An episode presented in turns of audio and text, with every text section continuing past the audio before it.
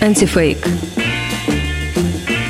Привет, это Юрий Вершицкий и рубрика «Антифейк» издания The Insider. Первый канал отметил третью годовщину покушения на Сергея и Юлию Скрипалей в Солсбери сюжетом Тимура Сиразиева. Сюжет этот примечателен тем, что состоит из фейков практически целиком. Отказ британских властей раскрыть конкретные обстоятельства инцидента в Солсбери говорят о шаткости и неубедительности версии Лондона. Так наши дипломаты комментируют ситуацию вокруг так называемого дела Скрипалей. Сегодня исполнилось три года с момента мнимого отравления. Доказательная база сводится к крылатому «highly likely», а официальных данных по-прежнему нет. Вот про выражение «highly likely» за прошедшие три года не говорил только ленивый. Казалось бы, всем уже должно быть известно, что в британском варианте английского языка оно означает практически вне всяких сомнений. И понятно, что выразиться еще определеннее Тереза Мэй не могла, потому что еще не прошел судебный процесс, который поставил бы в этом деле окончательную точку. Но кремлевские пропагандисты все равно продолжают подавать эту фразу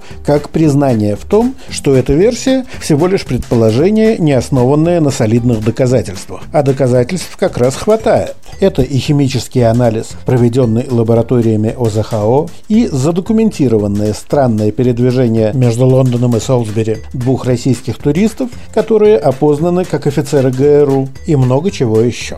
Но это фейк старый, давно разоблаченный, вечно зеленая классика пропагандистов. А вот образец поновее. Власти снесли дом, где жила Дон Стюарджес. Она умерла после того, как открыла флакон с так называемым новичком вместо духов. А дом Скрипалей, который, как уверяет полиция, насквозь пропитался этим смертельным ядом, так и стоит. И даже пострадавший полицейский Ник Бейли, который первым осматривал этот дом, не только выздоровел, но и сумел пробежать марафон, а это 42 километра. Как такое возможно? Это далеко не единственный вопрос, который до сих пор остается без ответа. Дом, где жила несчастная Дон Стерджес, снесли вовсе не власти, а его владельцы, компания Stonewater. Она занимается сдачей жилья в аренду, а желающих жить в доме с такой печальной историей не нашлось. Вот и решили дом снести, а на его месте устроить сквер. Тем более, что в этом районе города зеленых участков не хватало. А дом Скрипалей никак не мог пропитаться ядом насквозь. Новичок – вещество не летучее. Отравители нанесли его на дверную ручку. Эту ручку поменяли вместе с дверью.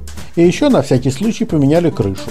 А вот сержант Ник Бейли в августе 2019 года действительно смог пробежать марафонскую дистанцию. Потом признавался, что это далось ему тяжело, но осенью 2020 года все же вынужден был уйти в отставку по состоянию здоровья. Такое отравление бесследно для организма не проходит. Затем Серазиев решил подкрепить свою версию событий в Солсбери недавно опубликованными документами.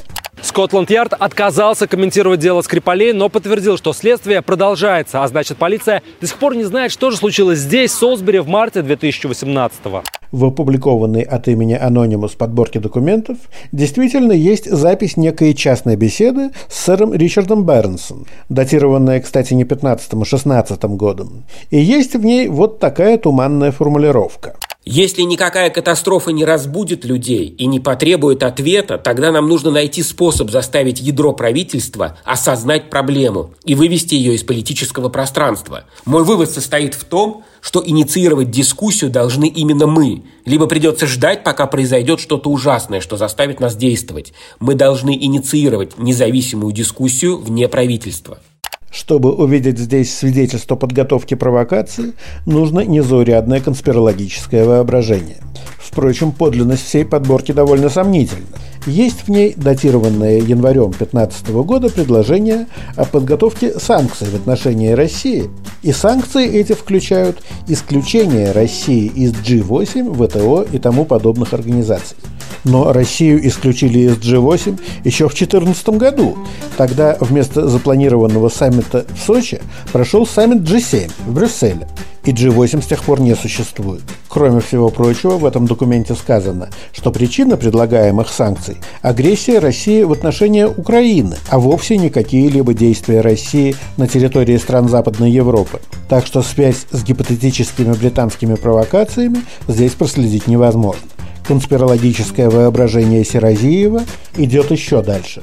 Как тут не вспомнить, что еще за год до отравления со Скрипалем встречался журналист BBC Марк Урбан. Правда, об этом он написал в своей книге, которую опубликовал уже после преступления. Примечательно, что Марк Урбан служил в армии вместе с Пабло Миллером, агентом Ми-6, который завербовал Сергея Скрипаля. Как-то вот непонятно, да, вот как вот обычный журналист, там, пускай даже такой крупной компании, как BBC, получает доступ к секретоносителю, который охраняется законами Великобритании. Естественно, без помощи Павла Миллера это было совершить невозможно.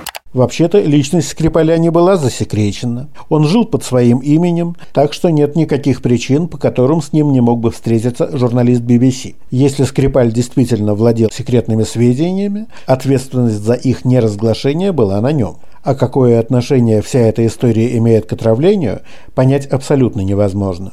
Зато понятно, для чего ему понадобилось вспомнить Пабло Миллера – в последнее время Пабло Миллер работал в консалтинговой компании Orbis. Ее директор Кристофер Стил также выходит из спецслужб. Это он первым вбросил СМИ фальшивку о связях Дональда Трампа с Россией. Может, из сценария отравления бывшего шпиона дело рук Кристофера Стила?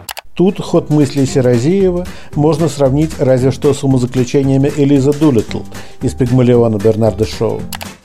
Такая здоровячка была, и вдруг померла от инфлюенции. А куда подевалась ее новая шляпка, которая должна была перейти мне? Ее сперли. Кто шляпку спер, тот и тетку пришил. Фраза Сиразиева, прозвучавшая в дневном выпуске новостей, оказалась настолько прекрасна, что из вечерней программы «Время» ее убрали, заменив более расплывчатой формулировкой. Другие наши материалы, в том числе и о сомнительной находке хакеров из Anonymous, на которую ссылается Серазиев, читайте в рубрике «Антифейк» на сайте издания The Insider.